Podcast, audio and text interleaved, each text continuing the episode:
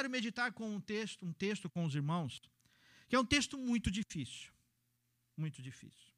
Um texto que talvez você nunca tenha escutado. Você que já leu a Bíblia toda, leu esse texto. Mas é um texto muito difícil. Muito difícil. E, mas eu quero. Eu quero mudar o meu perfil hoje.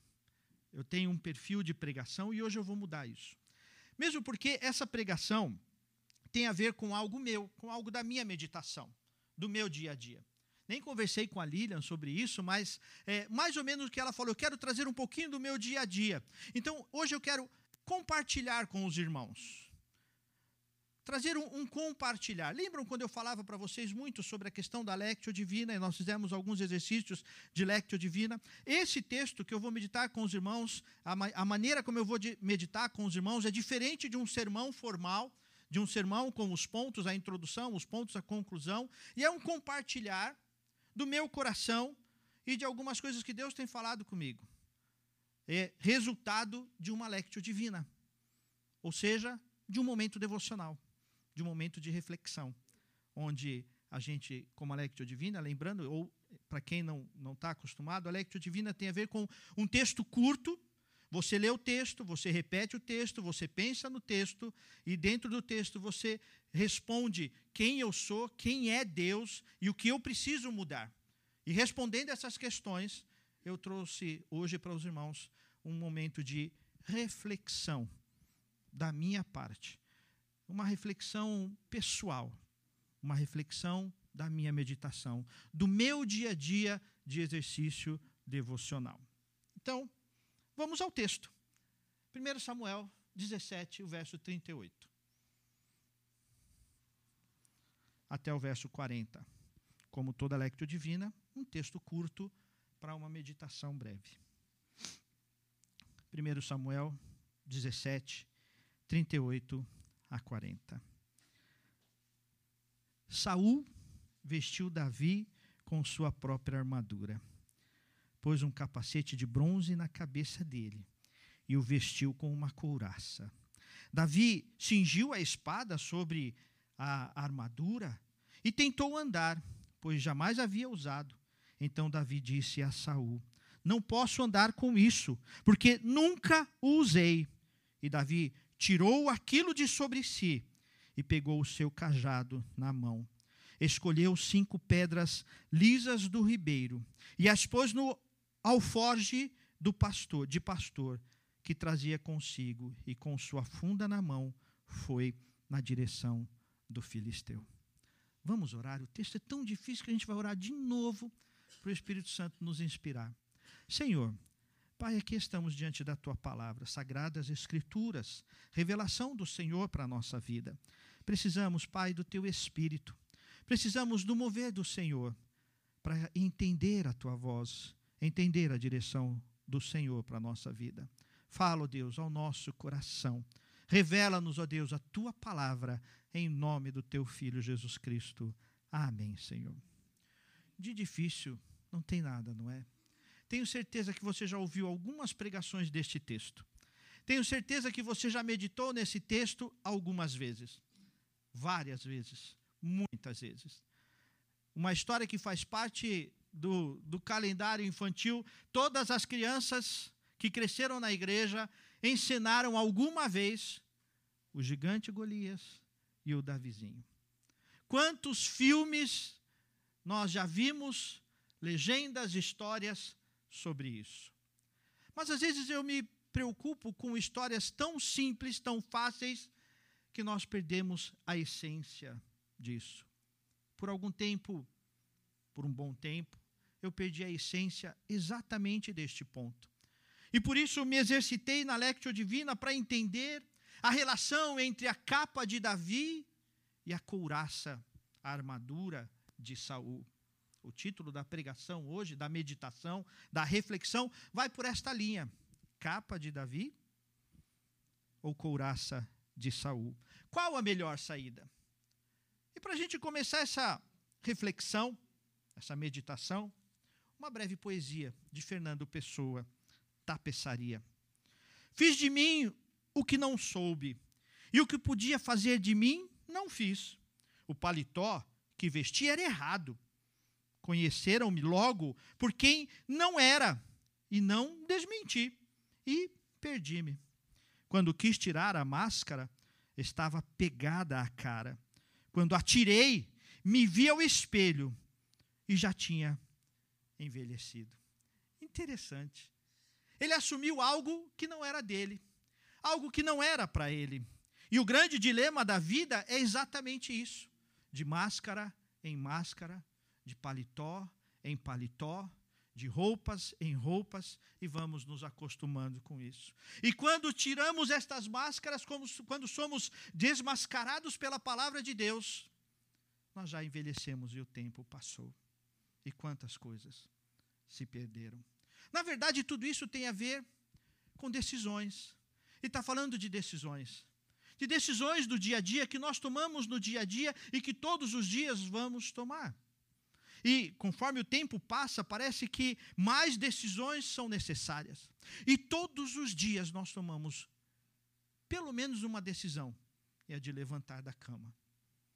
E daí vão muitas outras. Todos os dias somos desafiados a dizer sim ou não, a ir para cá ou para lá. Todos os dias somos colocados diante de caminhos que nos levam ao céu mas também somos colocados diante de caminhos que nos levam ao inferno.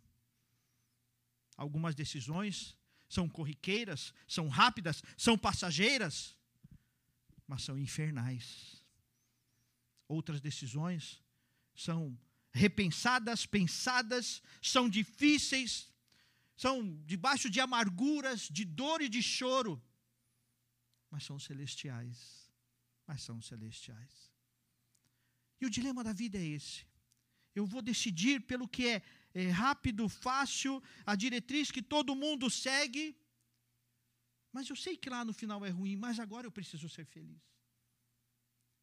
E todas essas decisões que nos levam ao inferno e nos colocam no caminho do inferno, são decisões que geralmente vêm com algumas desculpas. Geralmente começam com uma desculpa para tomar essa decisão. Eu pensei aqui em algumas desculpas. Vocês podem me ajudar a pensar em algumas também? Algumas desculpas que eu anotei aqui, que fazem parte dessas decisões que nos levam ao inferno. Talvez algumas dessas você tenha usado como desculpa para alguma decisão. Algumas desculpas. Primeira delas, mas todo mundo faz, está todo mundo fazendo e a decisão vai para o inferno. Outra, ninguém vai ver. e nos esquecemos que o Pai vê todas as coisas. Outra, ah, tanto faz. Ah, já não importa mais. Tanto faz isto ou aquilo. Geralmente decisões assim nos levam ao inferno, ao caminho do inferno. Outra, nem é tão pecado assim. Como a gente gosta dessa? Ah, mas ah, todo mundo faz, e, então também não é tão pecado assim. Outra, mas eu preciso ser feliz. Eu tenho o direito de ser feliz. E geralmente essa desculpa leva ao inferno, ao caminho do inferno. Quando reivindicamos o direito de ser feliz, de conquistar alguma coisa. Outra, eu tenho o direito, eu mereço.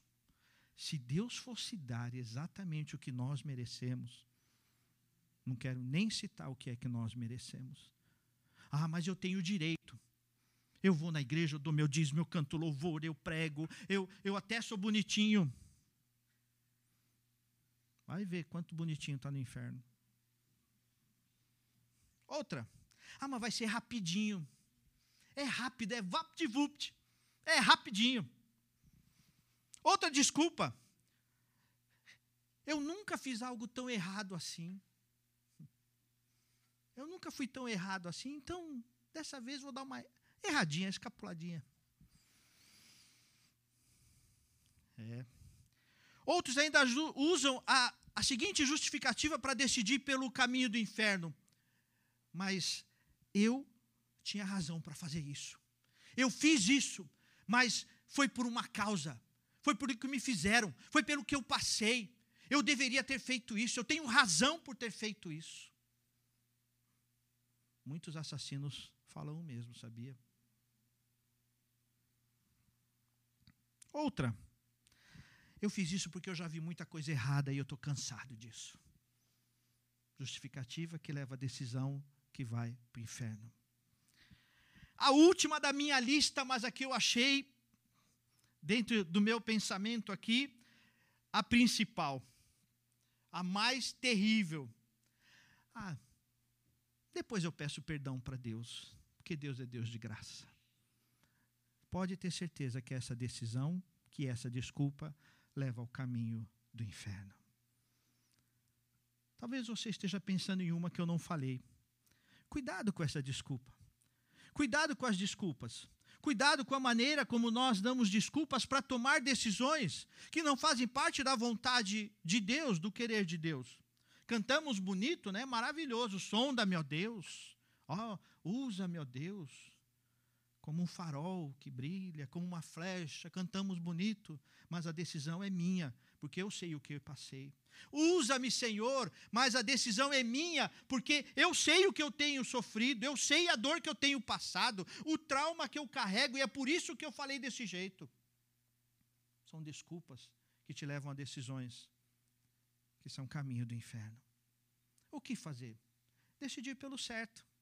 Para decidir pelo certo, a gente precisa aprender a falar não. O não é muito importante. Sabe, às vezes a gente agradece a Deus pelas bênçãos de Deus, pelas maravilhas que Ele fez, que Ele faz, pelas dádivas do Senhor, mas a gente esquece de agradecer pelos não que Ele falou. Eu acho que talvez exista mais bênção nos nãos que Ele falou do que dos sims que Ele falou. Os nãos são bênção, transformam, protegem a vida. E eu quero falar sobre alguma, alguns nãos que Deus falou ao meu coração nessa minha lectio divina, nesse meu exercício devocional. E olhando para o exemplo de Davi, que poderia ter usado a capa, ele poderia ter usado a couraça de Davi, o exemplo da, da, armadura de Davi, ele, de, de Saul, ele poderia ter usado aquilo. Mas naquele momento muito importante, eu creio que é, é, essa meditação me levou a pensar que talvez na vida de Davi, que foi chamado homem segundo o coração de Deus, a maior decisão de Davi foi exatamente neste momento.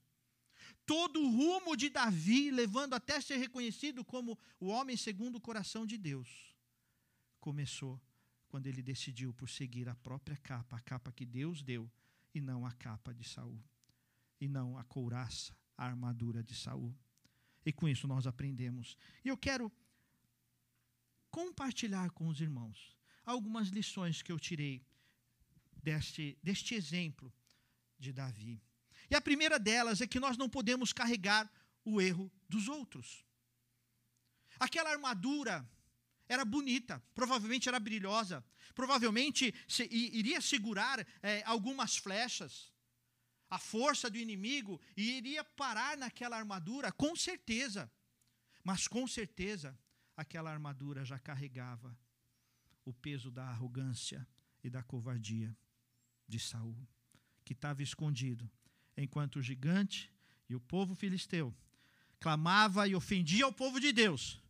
Davi, com sua armadura, se escondeu e não foi para a batalha e não enfrentou o gigante. A armadura era bonita, a armadura era brilhosa, mas ela carregava um peso de pecado, de erro e de arrogância.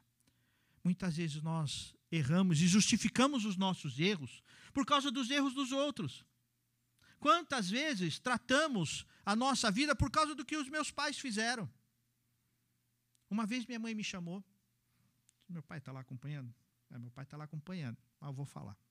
Uma vez minha mãe chamou, ela ouviu um pregador aí, sei lá, ouviu algum pregador, e ela chamou os filhos assim. E ela falou assim: Eu quero pedir perdão pelas vezes que vocês apanharam. E eu falei assim: Você vai pedir perdão por algo que foi bênção na minha vida? Aí eu apanhei de chinelo, de fio, de, de, do que tinha na mão, sabe? A gente brinca, chinelo teleguiado, gente, é verdade. Essa geração não sabe o que é um chinelo teleguiado. O negócio chega E chegava. Chegava. E aquela coisa, não corre porque é pior. E quando falava assim, vamos para o quarto conversar? Eu já chorava antes, né? Mas eu sou grato a Deus por tudo que minha mãe fez. Sou grato a Deus. Em nenhum momento ela errou com isso. Às vezes a gente justifica: meu pai me bateu, minha mãe me bateu, meu pai fez isso, meu pai fez aquilo. E eu sei que existem traumas. Eu sei que existem sofrimentos terríveis que vão para a alma, mas não justifica a tua escolha pelo pecado, pelo erro, por causa do erro do outro. Porque quando você chegar lá no céu diante de Jesus, que voltará como justo juiz, não adianta dizer, mas foi o meu pai, e os pais dos meus pais, e os pais dos pais dos meus pais, e por isso eu carrego, carrego essa maldição eterna. Não. É você e Deus. E Davi entendeu que naquele momento era a armadura dele, não a armadura de Saul, porque ele não podia carregar os erros de Saul. E por onde ele passasse, aquela armadura iria brilhar, mas iria brilhar os erros os erros e a arrogância de Saul, a prepotência de Saul. Que nós conhecemos muito bem o fim de Saul. Então aprenda a não carregar os erros dos outros na sua vida. Aprenda a olhar diante de Deus com os seus erros e tratar os seus erros e ser renovado pelos seus erros. Segunda coisa que nós precisamos aprender a dizer não, que é não depender do dom e do talento dos outros. Às vezes a gente vive nessa dependência. Vive na dependência do que o outro vai fazer, do que o outro pode fazer, da, do que o outro tem que fazer. É claro que nós precisamos uns dos outros. E na última reunião do conselho foi maravilhoso a gente parar, fizemos uma reflexão gostosa e eu pude olhar para cada presbítero e presbítera e dizer o que cada um tem de dom e de talento. Foi ou não foi, irmãos? Fizemos isso, essa avaliação. E é importante ver o que cada um pode fazer e isso nos completa como família de Cristo. Mas eu não posso viver somente com o dom do outro, eu tenho que aprender a crescer diante do Senhor. Tem muita gente com meninice. Muitos momentos que nós vivemos como meninice, por causa do erro do outro. Eu esperava o dom do outro, porque o outro não exerceu o dom dele, eu deixo de viver aquilo que Deus me deu. Ah, o pastor não foi me visitar, o presbítero não me visitou o irmão não ligou para mim, não mandou recado para mim. Ele teve o erro dele. Mas se ele deixou de exercer o dom dele, isso não justifica você viver o erro e tomar decisões por causa do erro do outro. Então, não viva o dom do outro. Não viva por causa do dom do outro.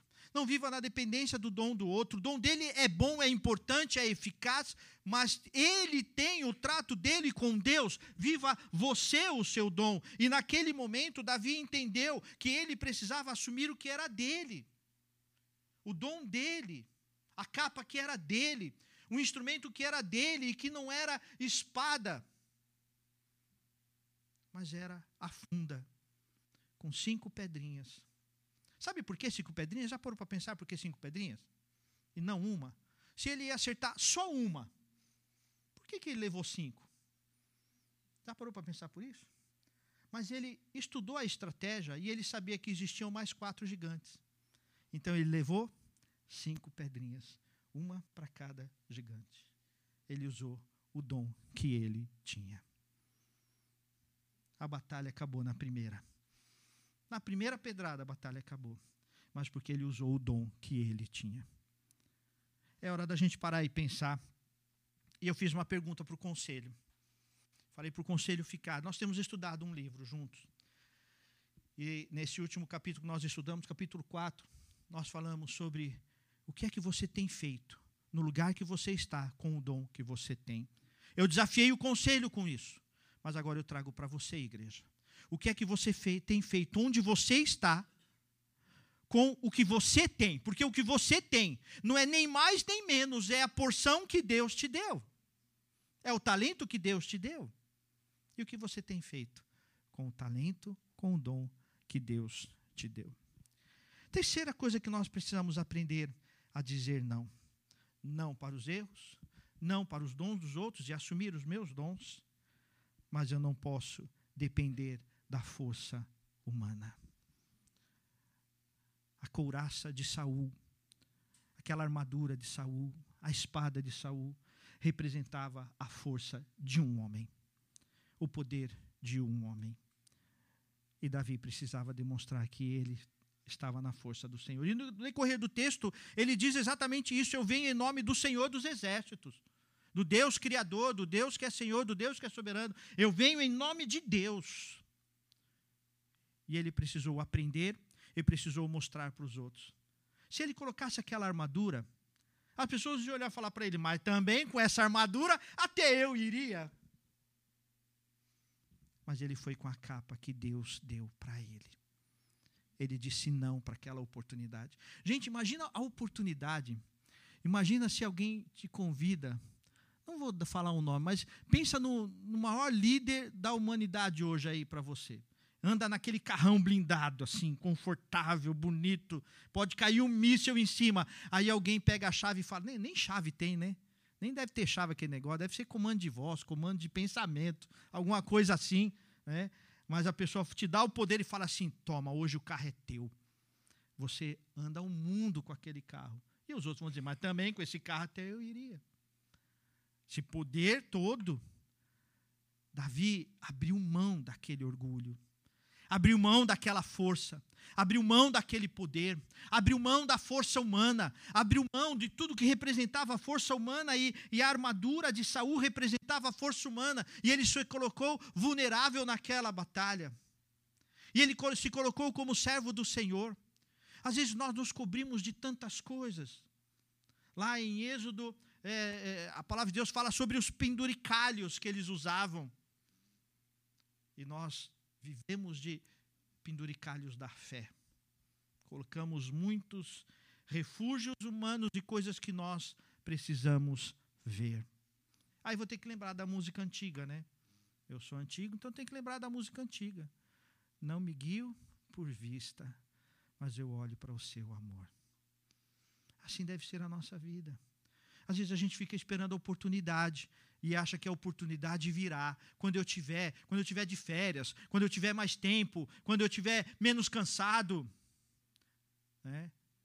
Mas, gente, a vida passa e a gente vai estar sempre cansado. E às vezes mais do que antes. Tempo, sempre vai faltar um pouco de tempo. Ah, eu vou para a igreja quando eu tiver tempo, eu vou servir a Deus quando eu tiver tempo. Ah, quando eu tiver dinheiro, ah, quando eu tiver carro, quando Nós nos aparelhamos demais e achamos que aparelhagem é que faz o, o mover de Deus. Tudo aqui é bom. O microfone, o violão, mas se não tiver violão, a gente vai louvar do mesmo jeito. Se não tiver bateria, a gente vai louvar do mesmo jeito. Se não tiver microfone, eu vou pregar do mesmo jeito. Se não tiver templo, eu vou pregar do mesmo jeito. E nós vamos nos reunir do mesmo jeito. O povo de Deus fortificou dessa maneira. Em todo lugar que eles estavam, eles se reuniam, falavam da palavra de Deus e viviam a palavra de Deus. Então a gente fica tentando é, dar desculpa para é, encontrar o momento certo, a hora certa, o tempo certo, e o tempo certo é o hoje que Deus te deu. É a condição de hoje que Deus te deu. Então, aprenda a dizer não para a força do mundo. E aprenda a olhar para o Senhor. Não aceitar a armadura de Saul a armadura das trevas e viver com a capa que o Senhor te deu, na condição que o Senhor te deu. Onde Deus te colocou hoje? Dentro da tua família, dentro do teu trabalho, com a condição que você tem. É lá que você é missionário. É lá que você é proclamador. É lá que você precisa ser sal e luz. É lá que você precisa brilhar. É lá que você precisa fazer a vontade do Senhor. Mas você precisa aprender a dizer não para a força humana. E depender da força de Deus, depender das coisas de Deus. E como o apóstolo Paulo diz: se Deus é por nós, quem será contra nós? Você está disposto a dizer isso? Às vezes nós nos firmamos na nossa própria força, no nosso conhecimento. Nós temos vivido dias, quero deixar bem claro aqui, eu tenho falado isso, que eu não sou contra os psicólogos. Pelo contrário, eu indico psicólogos. Né? É, existem pessoas que eu chego num limite, eu falo, você precisa de um psicólogo, às vezes de um psiquiatra. E não é um mal isso. Eu passei por psicólogo, passei por psiquiatra. leio muito dessa área, leio muitas coisas dessa área. Nós precisamos conhecer a mente humana para nos conhecer e trabalhar algumas coisas nossas. Mas busque a Deus. Não busque somente a força humana. Psicólogos de plantão, não estou falando contra vocês, eu preciso de vocês. Eu preciso, nós precisamos de vocês. Mas nós nos esquecemos da oração. Nos esquecemos de dizer, irmão, vem orar comigo. Nos esquecemos do, do conselheiro, da orientação pastoral, da busca pastoral, de olhar para os presbíteros como exemplos e ter os presbíteros como pessoas que eu preciso é, confiar e orar, porque foram pessoas colocadas por Deus, presbíteros e presbíteras. Nós nos esquecemos disso e nos firmamos apenas na vontade humana. E nos esquecemos do agir de Deus, da parte da fé. Cuida do lado da alma, cuida do lado da mente, cuida do lado das emoções com os profissionais competentes, mas não esquece o lado da fé. Não deixa de buscar a fé, não deixe de se firmar na fé, não deixe de se aprimorar na fé. Outra coisa que nós precisamos aprender a dizer não é não aceitar a pressão do mundo. É não aceitar a pressão do mundo. Quando Davi colocou aquela couraça, quando ele pegou aquela espada, o rei fez pressão. Ele teve pressão do rei para colocar aquela couraça. E quando ele tirou os irmãos dele que estavam perto e dizia: Você vai morrer, você precisa disso, você precisa dessa proteção. E, e todos olharam para ele e, e menosprezaram, porque ele abriu mão da força humana. E menosprezaram e pressionaram com os olhos. Quantas vezes nós damos as nossas desculpas simplesmente porque nós sucumbimos à pressão dos outros? Olha, alcoolismo, drogas, sexo, fornicação, adultério, tudo isso tem a ver com a pressão que os outros fazem e que o mundo faz. E todos os dias vocês vão passar por isso. Todos os dias nós somos é, colocados diante de decisões que nos levam para o céu ou nos levam para o inferno. E o diabo vai pressionar. A gente fala pouco sobre isso, mas existe um reino espiritual que bate contra, e bate contra a tua vida todos os dias. Todos os dias. E a palavra de Deus diz que o diabo está ao nosso derredor, como se fosse um leão, rugindo como se fosse um leão, fazendo muito barulho, para que você tenha medo e para que você sucumba a esta pressão. Você sucumba a esta pressão. Mas o Senhor te chama a ficar firme no Senhor. Mas é preciso aprender a dizer não. E Davi soube naquele momento dizer não e não usar aquela armadura. E ele se tornou o homem segundo o coração de Deus, porque naquele momento ele decidiu não usar a armadura do homem, não usar o que era do homem, e não sucumbir ao pecado, não sucumbir à arrogância, não sucumbir ao que era mais fácil. Era mais fácil colocar a armadura, era mais óbvio Todo mundo faria isso, gente. Qualquer um faria isso, de usar a armadura do rei, que era a melhor armadura da época. Mas ele não fez o que era melhor. Ele fez o que era a vontade do Senhor. Ele não se entregou à pressão do que era mais fácil, do que era óbvio. Mas ele se entregou ao Senhor. Não se entregue às pressões do mundo. Não se entregue às pressões do teu próprio coração. Nosso coração pressiona demais. Eu preciso ser feliz. Eu preciso é, ser melhor. Eu, eu, eu preciso disso, daquilo, e você não sabe o que precisa, é Deus quem sabe. Mas nós precisamos abrir mão da pressão do mundo. Temos vivido dias, dias difíceis. As coisas estão ficando descartáveis. A fé tem sido descartada com a facilidade da internet, as pessoas ouvem pregações de todos os lados, bebem em tudo, e aí se entrega a essas pressões e não ouve a palavra de Deus.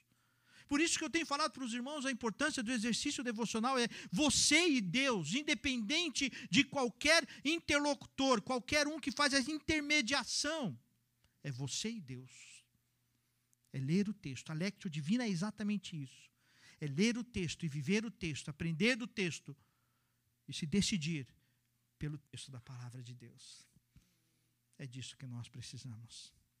Outra coisa que nós precisamos aprender a dizer não é não aceitar aquilo que nós não somos. Às vezes a gente fala assim: o sujeito é um mau presbítero. Não é. Ele é um excelente diácono. Ele só não soube aceitar o que era o correto para ele. E o contrário também é verdadeiro. Às vezes nós assumimos um, a posição errada. É como eu queria assumir a posição do Leonardo. Os irmãos já riram antes de eu terminar a frase. Não é para mim. Às vezes o Léo fala, pai, eu vou arrumar um violão, colocar uma cordinha de nylon assim, mas hum, o PC fez assim. Pode ficar tranquilo, PC. Às vezes a gente quer assumir o que não é nosso.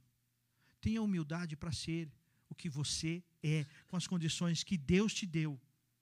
Não deixe de assumir o seu dom, como nós vimos anteriormente. Assuma o seu dom. Mas também, também não deixe de ser aquilo que você é. Davi era um pastorzinho. Ele não era um guerreiro. Depois ele se tornou um guerreiro. Mas até aquele momento ele era um pastor de ovelha. Era alguém que cuidava de ovelha. E o que, que ele precisava? De um estilingue, de uma funda, de umas pedrinhas, de um pedaço de pau, de um cajado. Era disso que ele precisava. E ele foi para a batalha como? Com o que ele era, com o que ele tinha. E Deus usou o que ele tinha. Ele não mudou o que ele era, ele não mudou uh, as estratégias, ele não mudou tudo, mas ele aprendeu a ter prazer naquilo que Deus dava para ele, naquilo que era de Deus. E depois foi chamado de um homem segundo o coração de Deus. Não despreze o que você tem. Não tente assumir aquilo que você não é. E pior é que fica. É, como é que fala? Fica superficial, né? A gente percebe. Não adianta o cara chegar com, com linguajar de crente, crentez, que o povo fala, né? Sim, né? Fala aquele crentez e usa um glória a Deus e um. um é, é, é engraçado, né? Que às vezes. É, eu fui ver uns documentos de cá essa semana e tal, não sei o quê. Aí eu entreguei e tal. Aí vão assinar uns documentos, profissão, pastor evangélico. Eu entreguei assim. Aí o, o, o o, rapaz que pegou a folha lá falou assim: Ô varão de Deus! Eu sou um homem como todos os outros. E às vezes a gente quer mudar esse, a, a, as coisas que não nos cabem.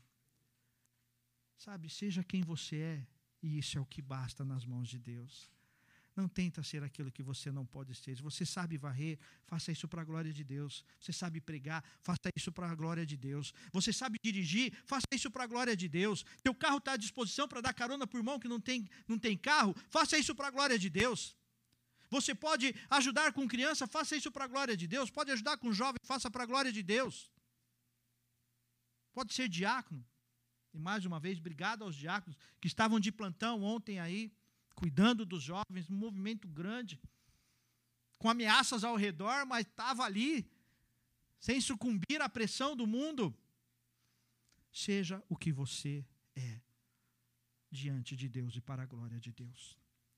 Mas em último lugar, eu acho maravilhoso no final do texto, depois de tudo isso, diz que Davi decidiu não usar a armadura, pegou o seu cajado, foi no rio escolher pedras lisas. Pedras redondas, pedras lisas, pedras que poderiam deslizar no ar e, e não iam desviar. Sabe o que, que ele fez? Ele se preparou. Então, o último não que nós precisamos aprender é: não deixe de se preparar. Não deixe de se preparar para o que Deus quer fazer na tua vida, para o que Deus pode fazer. Eu ouvi vários irmãos falando, pregando esse, esse tempo atrás, esse tempo de férias. Não pude ouvir a Cris Nogueira, mas soube que foi bênção. Vou precisar de uma aula particular depois, então. Vamos fazer assim: vocês vão jantar em casa, aí você passa para mim e para minha família. Pode ser? Eu faço um jantar lá para vocês, aí você dá uma aula particular para nossa família lá. Tá bom? Né? E, e, e nós precisamos aprender a Cris Nogueira ela deixou bem claro e ela falou, ela mandou o material, olha, isso foi de uma tese de uma colega, assim e tal, não sei o quê. Sabe o que ela fez? Com toda a competência, no lugar que é dela, no tema que é dela, ela foi se preparar. Ela foi se preparar. Foi pegar as pedrinhas certas. Foi escolher as pedrinhas certas. E muita coisa não acontece na nossa vida porque nós não nos preparamos. E quando vem a oportunidade, você não está preparado para o que Deus pode fazer. Então, eu tenho falado para os jovens, sabe, meus filhos já bateram asa mais ou menos, né? Um já, o outro está mais ou menos assim, bate, não bate, bate, não bate, né? Mas é, é, para isso, para isso acontecer, se prepare para os momentos de Deus na tua vida. Estuda. Honra teu pai e tua mãe. Você quer se dar bem? Comece honrando teu pai e tua mãe, para que viva bem e os dias se prolonguem sobre a face da terra. É assim que você se prepara. Como igreja, como é que nós vamos crescer, irmãos? Se nós não nos preparamos para receber, acolher e cuidar das pessoas que chegam. Nós vamos nos tornar discípulos, todos nós, cada um de nós, nos tornarmos de discípulos, nos preparar. Senão as coisas não vão acontecer. As oportunidades vão passando, chegam e passam, porque não estamos preparados. Mas é hora de se preparar para que as coisas aconteçam, para que as coisas possam acontecer. Quero até quero terminar dizendo para os irmãos que foi dada a largada enquanto a, relação à demolição do nosso templo. Os documentos já estão na prefeitura, já estão aprovados e dentro de um mês e meio começamos a, por conta de estratégia de tempo, foi deixado para meio de junho, para material pesado, para maquinário pesado entrar lá em julho. Então, se prepare que lá para começo de junho eu devo fazer um, um culto, uma oração, uma. Lembra o que a gente falou lá atrás, o tal do culto da, da marreta vai acontecer em breve. Né? Então, se prepare para esse tempo. Ouviu o que eu falei? Se prepare para esse tempo. Está preparado para ser igreja em construção? Está preparado para ser igreja que vai construir? E construir dá dinheiro, dá trabalho. É preciso foco, persistência, perseverança. É preciso envolvimento. Então, não deixe de se preparar, senão a oportunidade vem e passa. E Davi aprendeu isso. Irmãos, era isso que eu queria compartilhar com vocês. Foi resultado de uma lectio divina, de um exercício devocional, um texto curto, um único, um único tema. É hora de viver como Davi, assumir a nossa capa e não assumir a capa de Saul. Eu fiz uma lista aqui de, de desculpas Talvez a sua desculpa não entre em nenhuma destas daqui. Ou entre em algumas destas e mais outras que não estão aqui. Mas eu quero chamar a vencer essas desculpas. Como pastor, a gente acaba conversando com pastores e com membros de outras igrejas, por conta do presbitério. Estou com uma missão árdua ultimamente do presbitério e tenho conversado com outras pessoas. E as pessoas justificam, às vezes, deixar de amar a Deus, deixar o ministério por conta do que sofreu na igreja. Mas não adianta chegar lá no céu e dizer assim: ah, mas o que fizeram comigo? O que aquele pastor fez comigo? O que aquele presbítero fez comigo? Não adianta. É você e Deus. É você e Deus. Ah, Davi poderia dizer: Ah, mas esse gigante é terrível. E todos ao redor dele estavam dizendo isso. O gigante é ruim, o gigante fala palavrão, o gigante fala coisa feia, o gigante tem arma grande, o gigante é grande. O gigante é forte. Mas Davi falou: Não, eu vou na força do, do Deus dos exércitos. E era isso que importava. E era isso que importava. E foi isso que fez a diferença.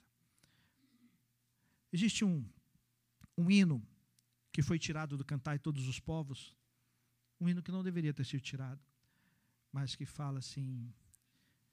Vamos ver se a Erci me ajuda a lembrar. É, meu irmão, hoje tu tens escolha. Vida ou morte, qual vais aceitar?